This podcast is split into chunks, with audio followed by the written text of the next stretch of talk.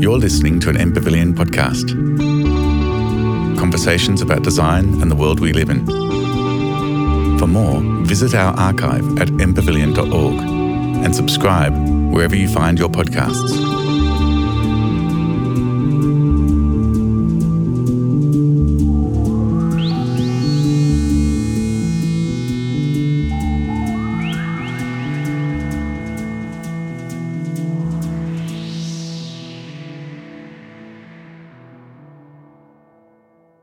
Welcome, thank you for joining us this evening. It's such a beautiful gathering space here at the M Pavilion, and I'd like to begin by respectfully acknowledging the traditional custodians of the land that we meet. They are the Bunurong, Boon Wurrung and Wurundjeri Woi Wurrung peoples of the Eastern Kulin Nation. We pay our respects to their elders, past, present and emerging. Thank you for joining us for the M Talk. It's called Lost Property and the Challenge of Uncovering Residential Vacancy. We have a fabulous panel lined up for you here this evening, starting with our renegade economist, Carl Fitzgerald. He devotes his time as the director of the Director of Advocacy at Prosper Australia. And his monthly radio programme and podcast, Renegade Economists, has been offering listeners critical economic perspectives for 12 years. So welcome, Carl. Next up, we have Dr. Kate Shaw, a critical urban geographer whose research looks at the culture of cities and exploring gentrification, alternative cultures and housing markets, especially the distinction between the use value of property and its exchange value. So we welcome Kate to the panel. Then, to complete our panel this evening, we have Flavia Barar, the Data Science Officer at the Australian Urban Research Infrastructure Network. Her background spans architecture, urban design, planning and development, and specialising in informal settlements, data curation and spatial analysis. So thank you for being here, Flavia, as well. So first, how we're going to run tonight, we'll hear from each of our panellists, and if there's any questions or you need points of clarification, then please raise your hand. We're happy to do that. Welcome throughout when we're having our discussions. However, if you have any broader comments or broader questions, we're going to open it up for discussion at the end of the panelists' talks, so there'll be more opportunity at the end there, but we welcome your input. So, with that all done, welcome everybody. We're here tonight because we believe that housing is a human right. And I'd like to open up with Carl and ask, well, you've released the speculative vacancies report from Prosper Australia. Can you tell us more about how that came about? Yeah, well, it came about because I was cycling into work and my bullshit radar just kept going off and off and off every time I opened up the paper and was surrounded by headlines saying that we have record low vacancies. There's nowhere to live. But as a cyclist coming in from Hawthorn through Richmond, I was struck by how many vacant sites there were. And then we bought our first home over in Braybrook, and riding in through West Footscray, and took the train past Tottenham Rail Yards this morning, and still some of those sites from 14 years ago are still sitting there. And here we are living in an era where the entire policy edifice of affordable housing is based around housing supply. Supply, supply, that's the key. That's what the Property Council Prime Minister talked about earlier this year. And it's just continuous, this hammering on about supply, but we don't actually measure it. And so... yeah, there I was, frustrated enough. I found a lucky volunteer, and we went out on our bikes and counted up all the vacancies in the Bluestone Ward of the city of Maribyrnong in Footscray, and that was our first report. And was going to be front page of the Age until some late controversy hit, but it gave us hope that there was a need for this sort of analysis. So this was back in 2007, and luckily I had an uber smart intern with us who said, hang on a minute, let's just use water consumption. So we used water consumption as a proxy for vacancy, and that meant we could cover 90-odd% of Melbourne's residential property. I think it's about 92.1% in our last report. So we're covering 237 suburbs and certainly saved a lot of time in terms of cycling around and counting things. So in this world of big data, the potential to analyse this is there, but yet government doesn't really do its job. And so, there are a lot of motivations driving that. But, we've now done 10 of those reports, and we like to think it helped lead to the vacancy tax we had for 3 years, from 2018, 19, 20, and it's been mothballed now. We've hit the pandemic, so that was a bit frustrating. But there were plenty of problems with that tax design. So really, vacancies are a part of the story, but there's so much more we need to understand when it comes to land and housing supply. Can you tell us a bit more about that, land and housing supply? So the thing we've realised with our vacancy report is it looks at properties that are measured, that have been zoned residential. So sites that are on the sprawl, these big master plan communities, anywhere between 2,000 to 55,000 lots being developed, a lot of those don't turn their water meters on until the point of sale. And if you visit your local master plan community, you'll see that they don't release all the properties at once, which we admit would be, counter to their economic interests. But some of them are up to 180 stages. So they just slowly drip feed these sites out to the market, all the while employing well-paid lobbyists to scream that there's no housing supply. So we've realised we need to go further up the housing production pipeline to really zero in on these land banks, because we find somewhere between 60 to 80,000 vacant lots, but here we have about 370,000 lots that are sitting on the sprawl. And in 2019, there were 86,000 property sales for the year.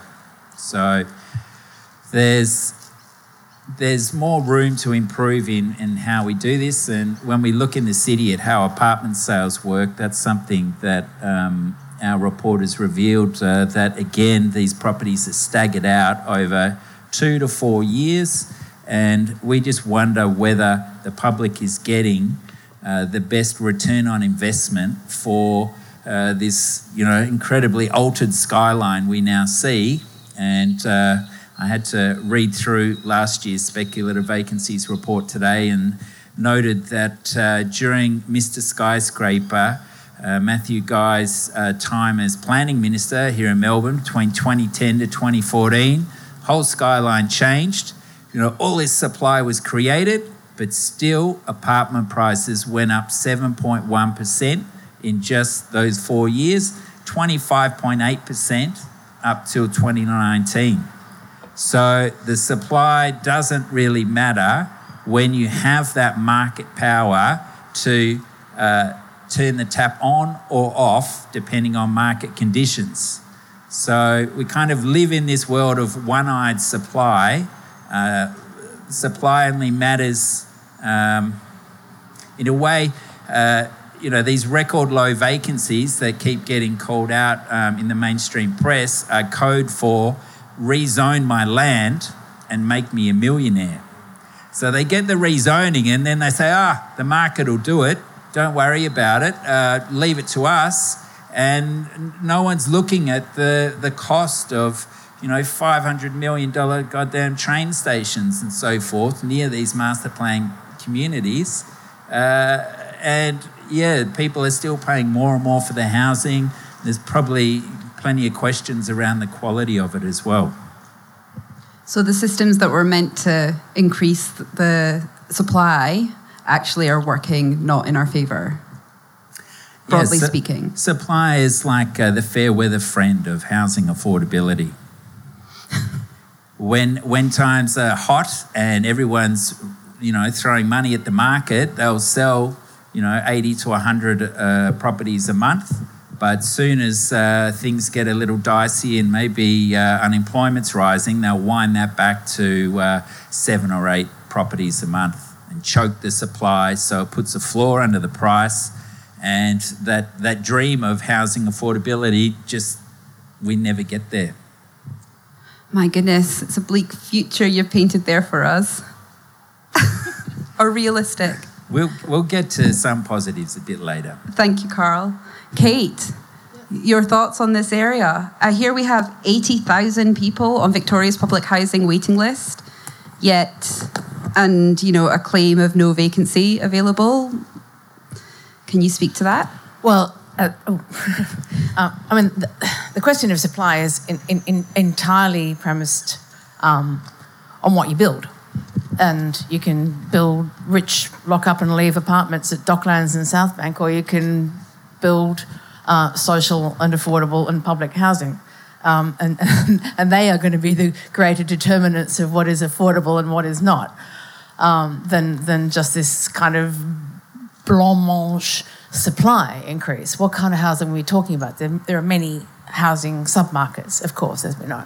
But look, I wanted to talk about the economic incentives for property hoarding, which is, you know, part of what Carl is talking about, is the other side of it, I suppose. The two major incentives, of course, are negative gearing and the capital gains tax discount. So negative gearing is a process whereby if you buy investment property and your rental income from that property is less than your mortgage repayments, you can claim that balance in tax against your income. So you can negatively gear your assets so that you get no income out of it, and you can claim the entirety of your mortgage payments out of your income. So there is actually no incentive to rent out your property if you can negatively gear it, right? The other side of that is the capital gains tax discount. So everybody gets taxed on a capital gain that they make when they sell an asset other than the family home. In relatively recent times, it was the Howard government that brought in a 50% discount on that tax. So now if you get a capital gain after selling your property, you're only taxed on half of that. The rest of it is tax-free. So those two things combined amount to amazing incentives to invest in housing and to churn, to keep on turning it over, right? Because, you know, particularly in a rapidly appreciating market, the prospect of capital gains is really very high. So you can just sort of keep on doing it. That, in turn, creates housing instability and lower tenant protections, of course, than is seen in many European countries. And so we have this kind of crazy process of people bidding wildly at auction, pushing up the prices, forcing out the first home buyers who are trying to get in to that market for the purchase or acquisition of more rental or investment properties. So the idea of the principle behind the policy of negative gearing was to encourage the increase in rental housing stock. Okay, that's good.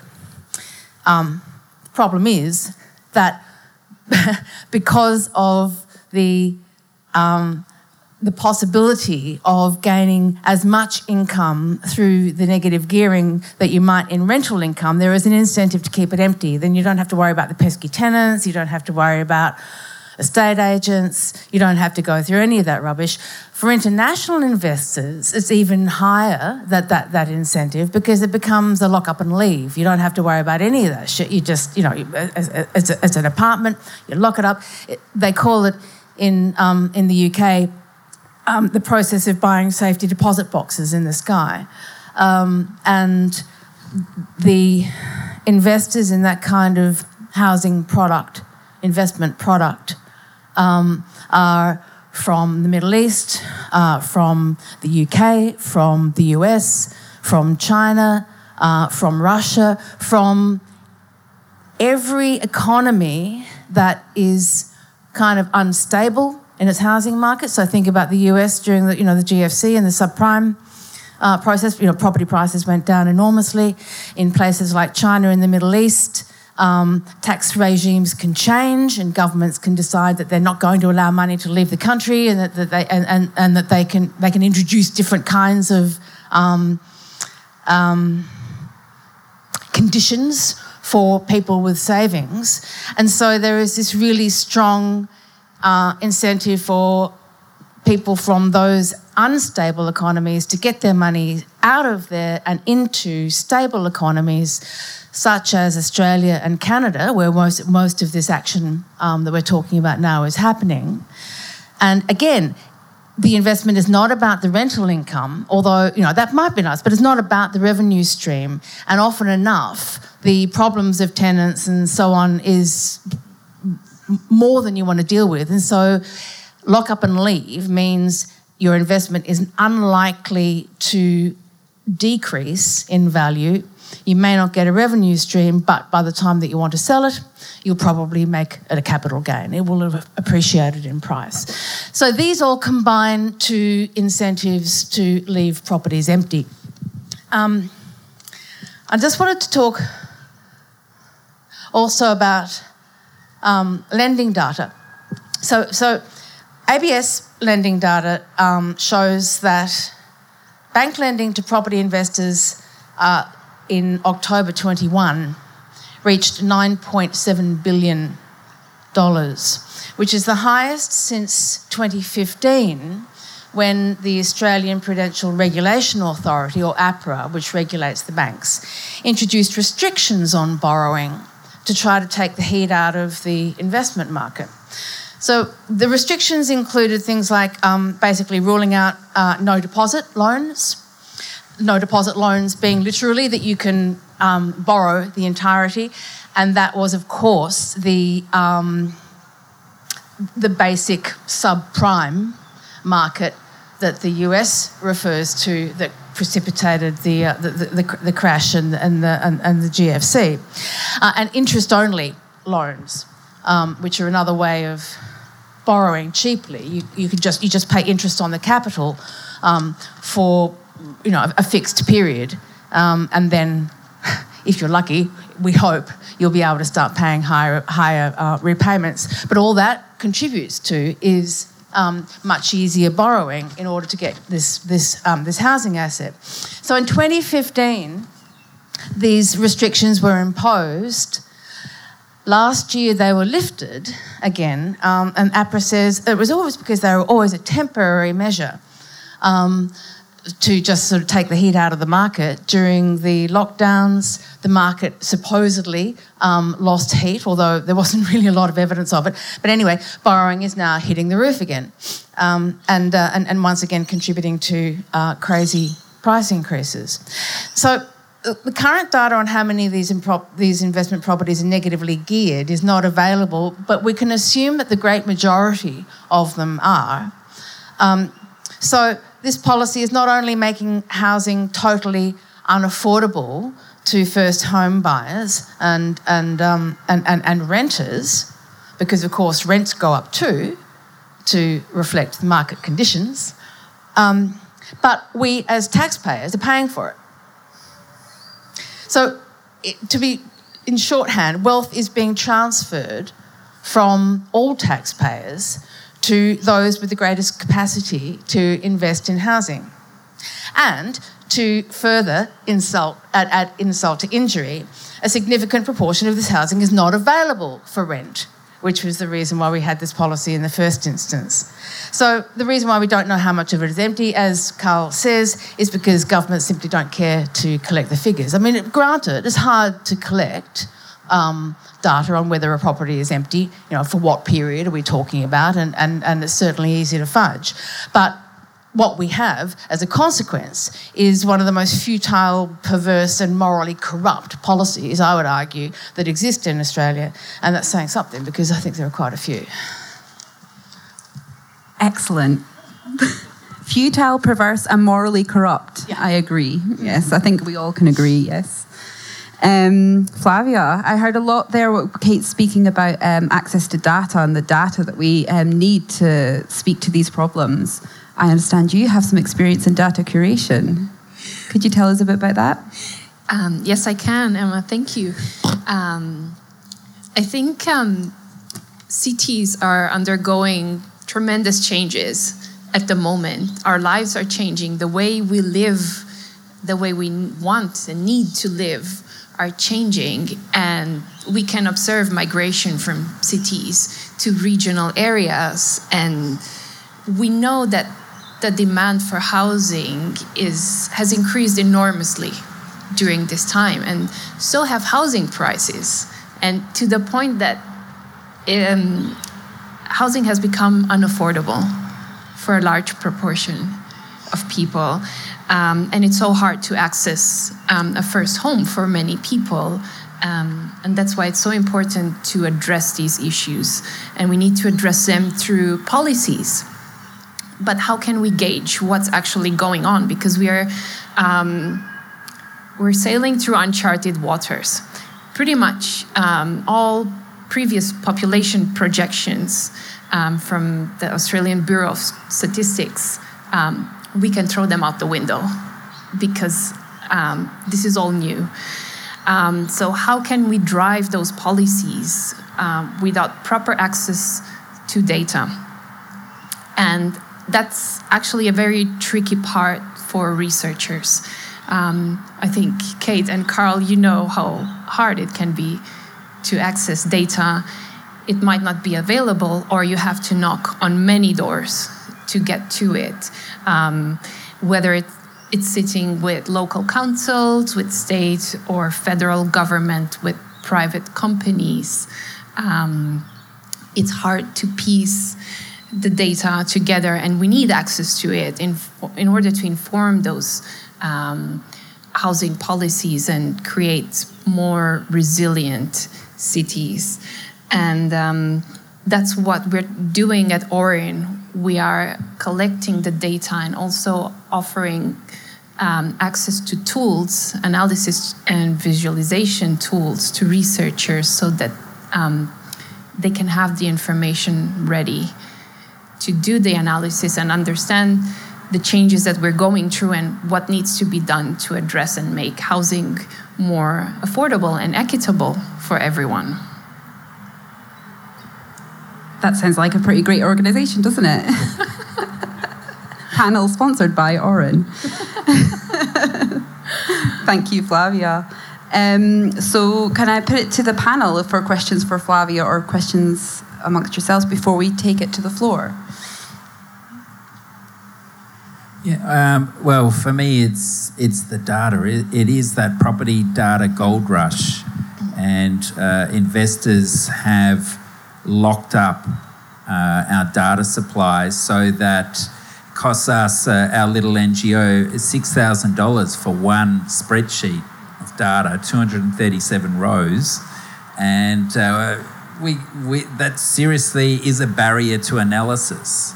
So, all this big data is being churned into algorithms with demographics and infrastructure, existing zoning, and spits out the sites that are above 800 square metres where you can fit 4 townhouses on it. And that's where investors throw millions and millions of dollars. And It's just such a pity that we live within a system where we're meant to have perfect information, and just at this point where we get to be able to show people how, you know, various community efforts within their neighbourhood would affect the value of land, it's been snatched away from us. And, you know, I wonder how you live with that frustration, Flavia. It gets tricky. Because data, I mean, Victoria has an open data policy. So theoretically, from governments, it is available, but private companies may not want to share and release their data because it can be sensitive. It can be sensitive in terms of population, of re-identifying people, or it can be commercially sensitive. So, if you're a private company, you may not want to release your data and give other companies competitive advantage over you. And even if they want to make data available, it can be an enormous process for companies to process hundreds of applications from researchers because it is time-consuming. So sometimes the cost goes back to the researcher. Sometimes it's a processing fee of a few $100s, but sometimes it can be in the tens of thousands of dollars. And researchers cannot afford it unless they have a big grant to back it up.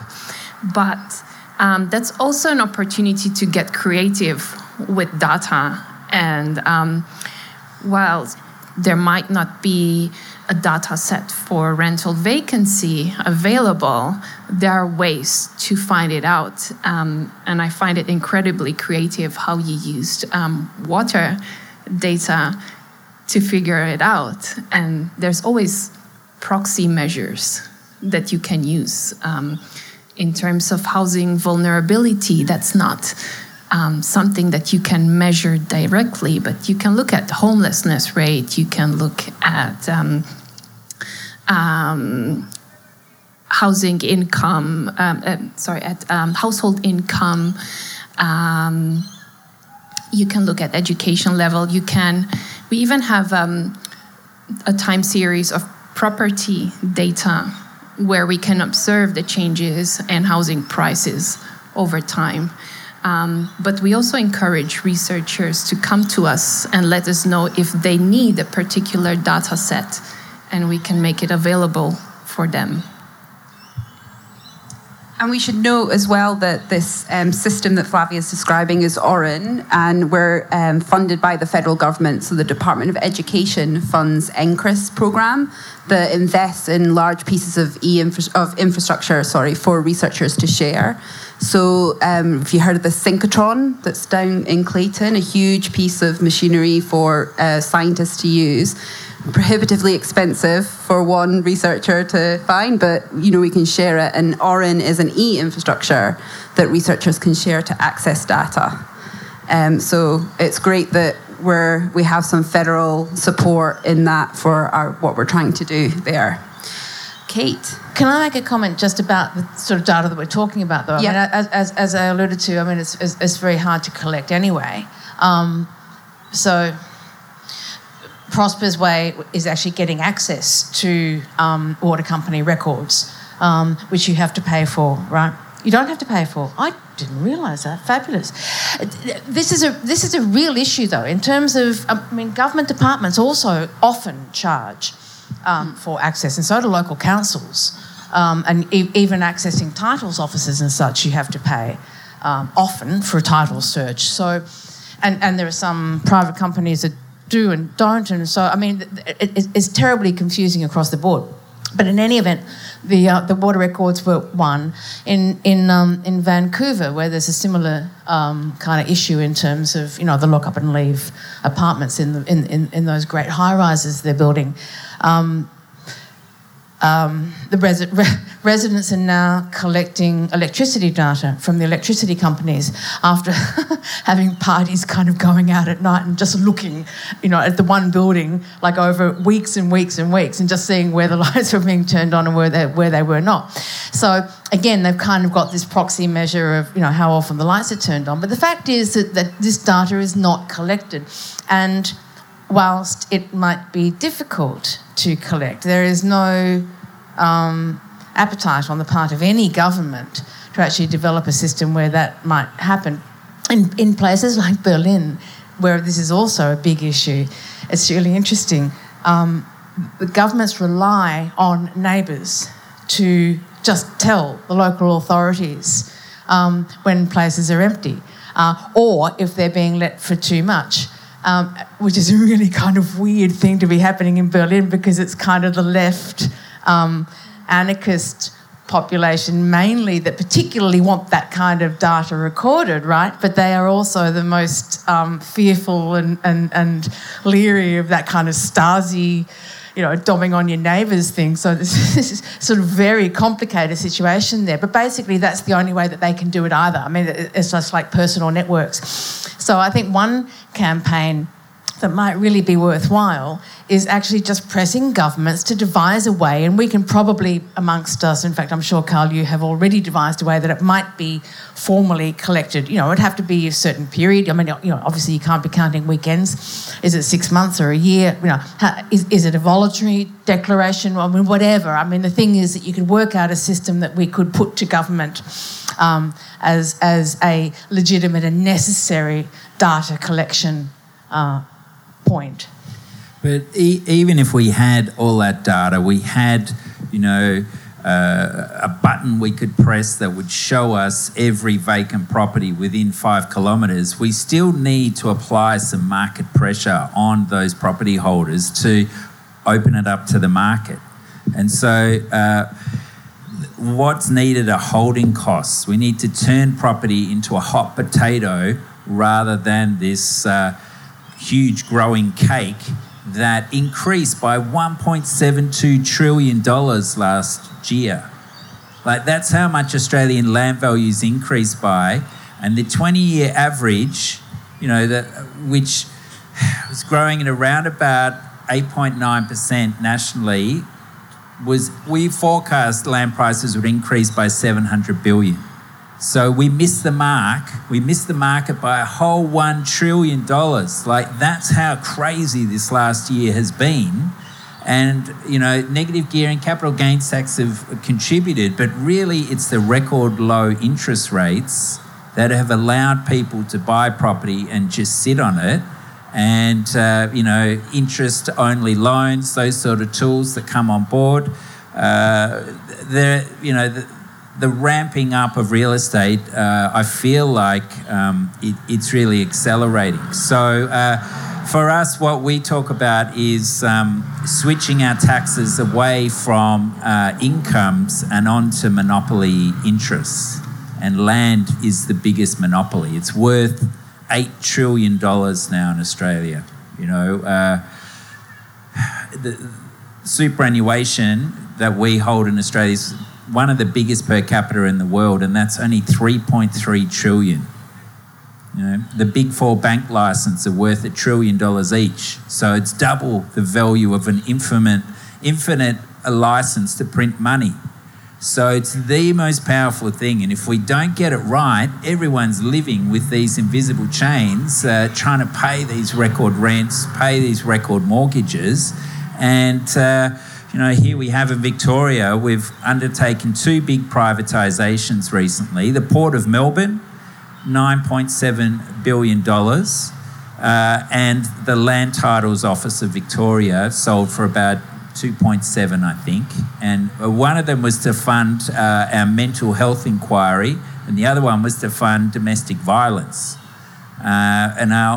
Everyone who's living under this weight of incredible housing pressure is, it's affecting us mentally, isn't it? It's affecting those dinner table outbursts that happen after you've been stuck commuting for 45 minutes, living out on the sprawl. And so these pressures keep continuing, and I think somehow we need to show the incredible efficiencies that could be delivered, A, if we had access to this data, had an improved tax system, and could encourage us to consolidate rather than this city that keeps sprawling further and further out. It's not going to be long until Melbourne's hitting Mount Macedon.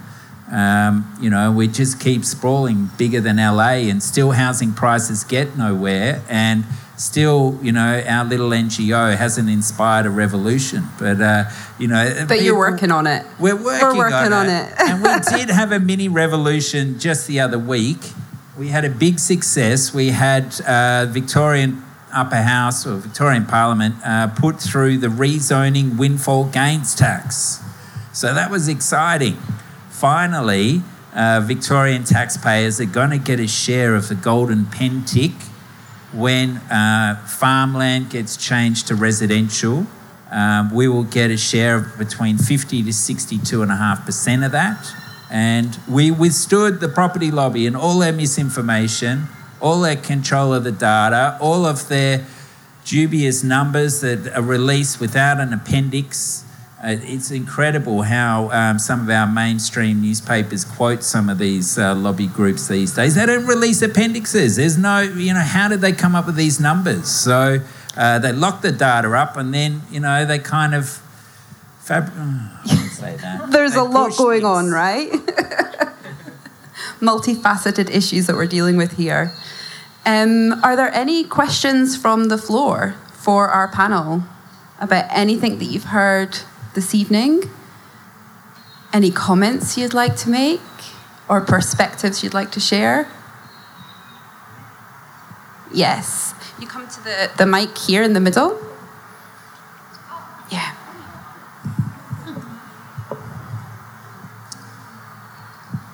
Thank you. Thank you. I find it very interesting what you said. And I remember when I came in 2007 to Australia, the apartment that I used to live in is probably 75% gone up since then. So definitely right. But on a positive note, I was thinking if the hybrid world that we live in now and the opportunity we have now, if that gives an opportunity for people to live more in the countryside and spread out, and if that maybe makes a difference or helps. I was just wondering what you think about that. Yeah, thank you. Movement to the regions, I think we've seen. I think the pandemic has put a lot of pressure on the regions because if before the pandemic, lots of people were attracted to the CBD for housing and work opportunities and convenience of having everything around and attracting lots of international students and workers, that all has changed. It's all gone. And I think lots of people, myself included, dreaming of having that tree change and living somewhere further out, being closer to nature, being in a smaller regional area. And that has created a massive shock to regional communities. And because locals cannot compete with the prices that city dwellers are willing to pay to live in those beautiful areas. And there are massive disruptions and issues in the community when people who have lived there for generations cannot afford to live there anymore. And is it fair to say rapid gentrification of the regions? Yeah. Not quite. For housing anyway. Kate? It depends. It's uneven, mm-hmm. as gentrification is. I mean, so look at Castlemaine and Bendigo and Ballarat and the Surf Coast and Inverloch and so on. And, yeah, prices are going through the roof. But I think for some smaller towns, it's probably a boon to just have a bigger population and more business for those small local businesses, so it's highly variable. Kate, how do you see the role of Airbnb scooping up housing supply, particularly in regional areas? Poisonous, absolutely poisonous. And in fact, an Airbnb is, I'm sure, as you're all aware, banned in many cities. Short stay apartments are just not allowed anymore because of course, they distort the rental market furiously because an Airbnb can get so much more rent than if that place were on the regular rental market. So, yeah. Yeah, it just strikes me. One of my good friends is a futurist, and I just wonder why the government doesn't have an economic futurist type department that can actually predict what's coming down the pipeline with, you know, we heard this concept. I think that's called planning. Well, you'd think so, wouldn't you? But where are we at? Because it's not happening in terms of tax design.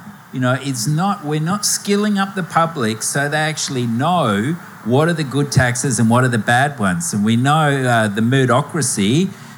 Anyone reading the Herald Sun is brainwashed to believe that through the roof, house prices have gone up and a family selling their property, you know, hands in the air, but we never get to see those people, you know, crying into their weet-bix because of those housing prices. So, I feel like government should be on the front foot a lot further, and you know, it's good federally, the government's trying to do something about taxing, you know, the FANGs, Facebook, Amazon and whatnot in Australia. But we're not seeing, you know, with this rezoning windfall gains tax that went through, we had a positive, but in this omnibus bill, there was also a big discount for the horror zone that's storming through the Northern Hemisphere, and that is the corporatisation of the rental market, where Wall Street now is buying up virtually entire communities.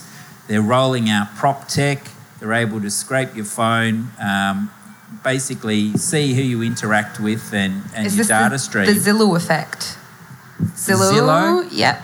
Well, no, this is different. It's basically an app where they store your data, when you go in and out of the building, how many complaints you make. They might have a sneaky little back door into your financial expenditure and wages, so they can see what rent you could actually afford. And face scans, heat scans in Brooklyn to make sure you're not illegally subletting. So all of these advantages of big tech, of big data and tech are going to the 1%. And we need to find a way to reclaim property tech for the commons, for the people, for the community. So that's something I find is really concerning, that under this guise of housing supply, we're now going to have these corporate overlords here building apartments, telling us, you know, this is your long-term rental. Let's see what return on investment we get for that. Well, I mean, we can get really dystopian and talk about, I think it's Alphabet, which is the parent company of Google, of course, has been trying to set up smart cities in many places. And recently they tried in Toronto, and they actually got knocked off by community action, which was pretty interesting. But their intent was absolutely all of that monitoring. Mind you, I mean, we're monitored anyway, so I don't know. Look, I just wanted to say I mean, if you've got a credit card, if you've got a Mikey card, or it's like, you know, if you've got a phone, you know, they already know everything. I wanted to say in terms of education, I mean, that's a really problematic one, I think, for us or for people who care about the rental market, because I think the whole campaign against negative gearing and the capital gains tax discount especially, and particularly the discourse that occurred, you know, that was really misinformed but still meant that people started kind of scurrying to Google and to their financial advisors to actually work out what these things are, you know, during the failed Labor election campaign. I think that the consequence of that is that we have actually educated people as to how to get an unfair tax advantage. So everybody's going, woohoo! You just need to get, you know, as long as you can take advantage of the low interest rates and no interest loan or no deposit loan, you can, you know, go and buy an investment property. And I think more and more people are actually doing that. My feeling is that the rate of investment properties is increasing with time. I just want to say, as a complete downer, that Someone's worse than me. Go on, please. I mean, the win that you're claiming credit to, I mean, and it is definitely a win, but... I mean, and this is the way things work. The government has absolutely ensured that that windfall tax does not apply to renewal areas, such as Fisherman's Bend, nor does it apply in growth zones, in growth zones where all future growth is expected to happen and is going to happen for the next 25 years. So it's like... It's a very it's the next generation they're setting it up for. That's right. The next, in another 15 years, those land bankers will be the ones that will pay. That's right. The principle is in there, and that's really important. But, I mean, it's lovely to see these little quirks. It just makes sure that it actually doesn't really apply to anybody at the moment. I guess what's really shocking for me is because obviously I'm not from here. Going through architecture and urban planning school, you study housing in many different forms, and you always think of it as a home for people and accommodating people's lives. And what was really shocking for me in Australia is the way property is seen as an investment. It's an asset, and that's how it's marketed, and that's how it's viewed. Instead of trying to provide a home for people, because that's what we all need. It's a basic human right, technically. Yeah, I kind of see it as the end game of neoliberalism, really. This is Thatcher's "there is no such thing as society," just a constellation of individual self-interests. I mean, look, we're always at a turning point, aren't we? But... Yeah. Is this our turning point? I hope so. Yeah, you always like to think with generational change, something different will come through. And for me, what's giving some hope is some of the ethical beneficiaries of Silicon Valley. And there are some... there is some fight back, and there's a number of multi-millionaires trying to create more sustainable, more financially secure communities. And the concepts we look at, other than our broad scale replacing income taxes with the property bubble, funding that out of land taxes, would be a community land trust. So this is where a trust is established to own the land perpetually on an affordable basis, and then that's just leased from the trust. The land is leased, but you borrow to buy for the improvements, the house, which is somewhere between 30 to 45%. So you're getting, say, 65% saving on your mortgage interest and principal repayment, but also, importantly, that drastically reduces your deposit you need to get into the market. So many people are struggling to save up enough to keep up with the deposit increases now. We need a game changer. We need some alternative tenure models to really allow this to take off, because really post-GFC, that's been the thing giving people hope in the Northern Hemisphere. Yeah, and I mean, there are heaps of models, I mean, I've spent a lot of time in Western Europe, Northwestern Europe, and the co-op models and various kinds of co-housing living. I mean, we have some models here more and more. I mean, the Assemble mob and the Nightingale mob and the Commons, and I mean, more and more we're starting to understand how these things can be delivered, and they can certainly be delivered without a high deposit, or with relatively low ongoing payments. But I guess I would say two things on that. We really need large institutional investors to come to the party. So not the rights, the real estate investment trusts and those monsters that Carl's talking about, but pension funds. I mean, as he says, I mean, we have trillions of workers' hard-earned tied up in pension, in superannuation funds that could actually really benefit its members, and therefore maybe even increase their contributions by contributing to a much wider wider spread and systemic form of affordable housing, right? I mean, they can. So in Switzerland and Germany, in particular, it's very common for pension funds to just put a large sum of money into the formation of a co-op in terms of its development on the basis that they will get a low return, low risk and ongoing secure income stream. So that, I mean, that's one thing that we can really do. I think we need to get those institutional investors, and particularly pension funds, super funds, into the social housing especially and co-op market. And we need to be diversifying the kinds of housing that we provide. So that's already happening and we can push that. But finally, I think we really do need, we need to campaign for better data collection and obviously the result of collecting data on and knowing about empty properties is that you tax them. As we can already tax dilapidated properties. So that's one form of tax, and then it's about trying to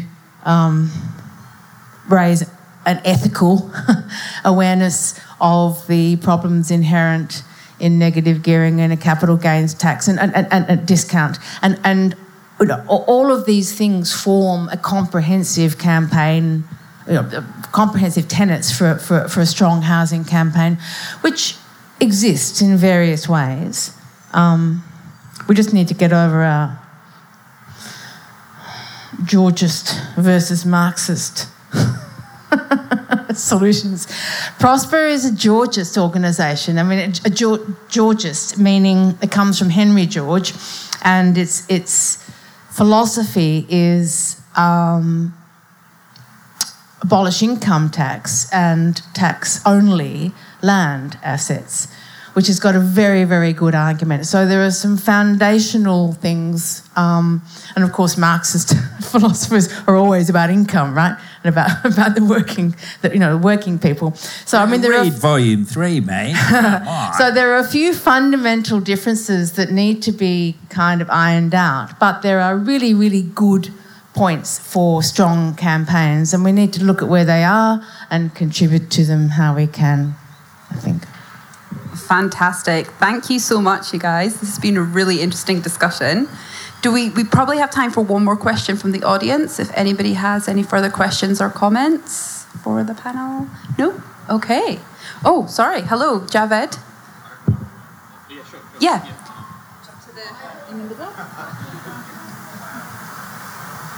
Hi, thanks all of you. I've recently started working with Oren, and it's been on my mind that data is not subjective, seems like the wrong word, but it does require like human interpretation and work certainly to kind of give that data a life, as I'm sure you're all aware in different ways from your own work.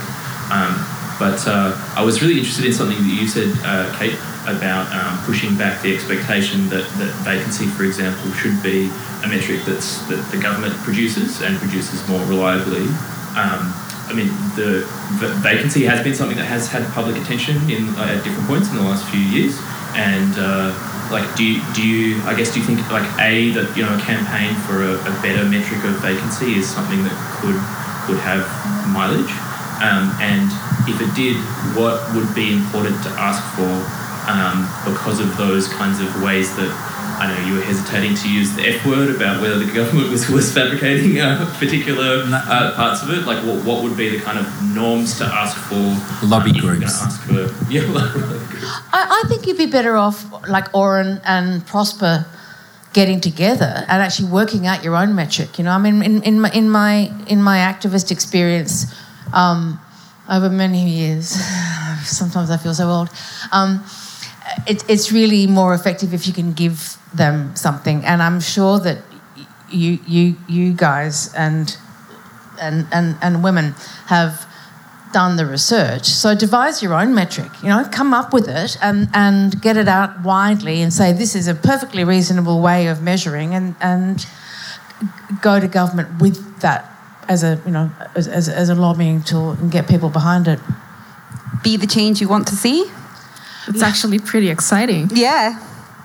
And we're doing this at Orin because we are actually struggling ourselves with not housing data, but building data, because it can be expensive and restrictive so that not even we can use it. So we go ahead and create our own where possible, and we're keen to pick up on that and see maybe we can actually come up with that metric and collaborate and respond to researchers' needs. So there's definitely capacity from our side to do that. We're on our way. Let's end on that high note. Thank you. Thank you to our panellists. We have Flavia Barar, Kate Shaw and Carl Fitzgerald. We'd also like to thank our outreach manager, Orin Lara, for creating this event. And of course, thank you to M Pavilion for hosting it for us. Thank you very much. Joe, the AV guy, yay, there he is, hi. Oh, and to me, I'm Emma Jockin, by the way. I'm the moderator. Oh, I didn't even introduce myself at the start. My name's Emma. I work at Orin. I was really nervous. Okay. Thank you, everybody. Thank you. Thank you. You're listening to an M Pavilion podcast. Conversations about design and the world we live in. For more, visit our archive at mpavilion.org and subscribe wherever you find your podcasts.